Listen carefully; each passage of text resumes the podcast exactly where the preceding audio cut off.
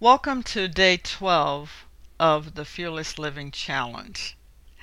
This is day 12, and what we've been talking about is fear, and we've been exploring different types of fear, and I've been sharing a lot about what some of my fears have been that I've mastered and some of those that I'm still working on. And so, just like you, I'm not allowing the fear to rule me because I'm taking steps to master the fear. And that's what you're doing as we're journeying, taking this journey together.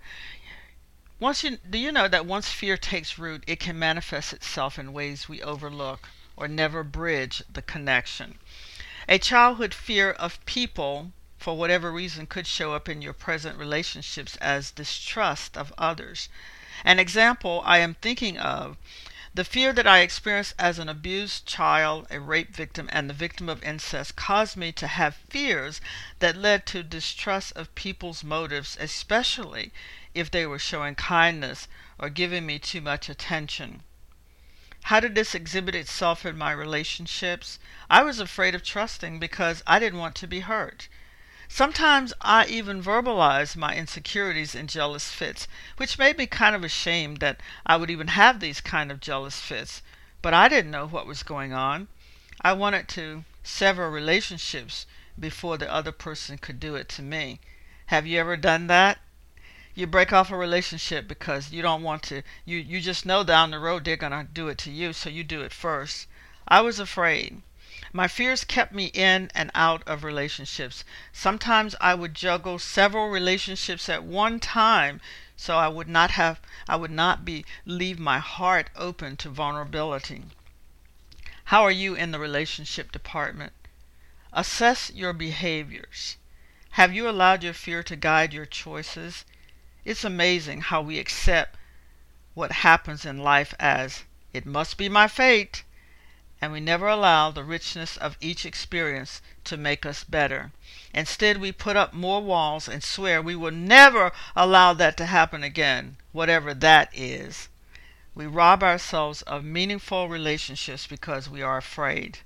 Our past fears are still in charge of our present, but the good news is our journey together is like a tornado. It is gathering everything as we go. Nothing is safe because God desires you to be free. Growing up, I wanted so much to have a close friend girl, but I was afraid. I had many close male friends, but never the same sex.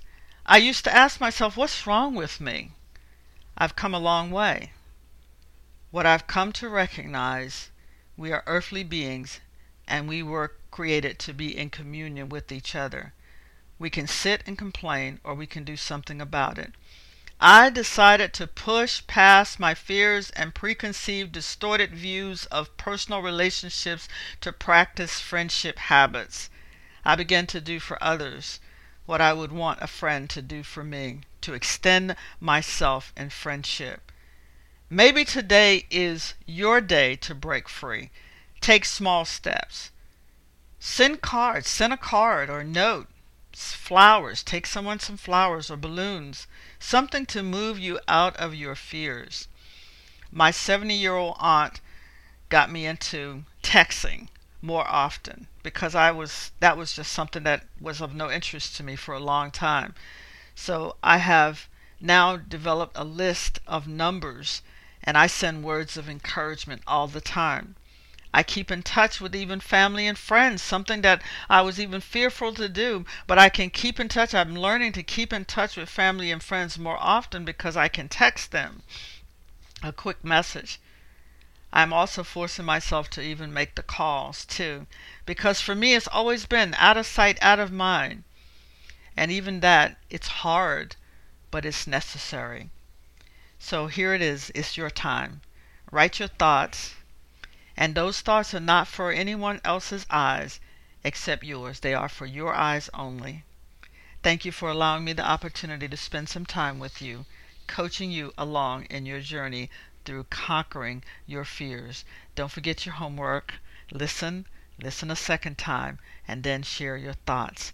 Day 13 is on its way to your inbox.